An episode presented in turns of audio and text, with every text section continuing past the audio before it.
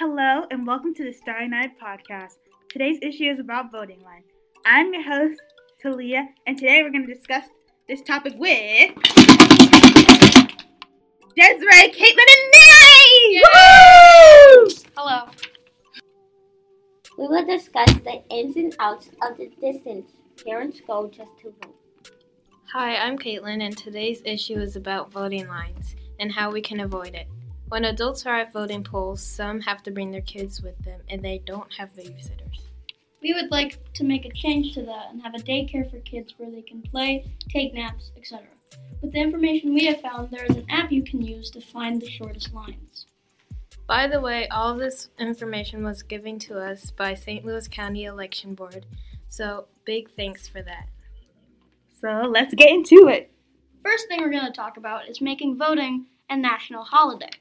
I think that if we made voting a national holiday, lines would stay the same and people would forget to go voting. Or people would take the day off to spend time with family and not go vote. Even though this could be true, it could also help people who work during election day to be able to get to lines and at better times because sometimes the lines are shorter than other times and they can't be there because they're at work. You know? Yeah, Mary, I totally agree with you. Um, I think people could use it to, you know, their advantage, like educators. Um, I know some people, um, teachers, um, have to get up early. Uh, my mom herself has to get up, you know, early just to go vote. So I think, yeah, that's that's great. Um, just to like have it like for an off day, but um, you know, sometimes there will be uh, different sides to it.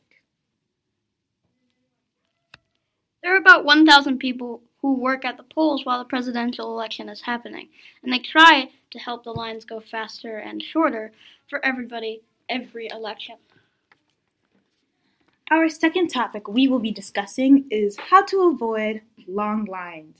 Well, with major election voting line, voting lines can be a big problem. So you could use an app where it tells you how long lines are and how much longer they will be. And sometimes a worker at voting lines would tell you to go to another voting poll, maybe up the street. Um, that is shorter, so you can use so you, you can vote quicker. And I know that some people who are older um, don't have um, like cell phones or like computers, um, like smartphones. That's what I mean, smartphones. So it might be harder for them to track.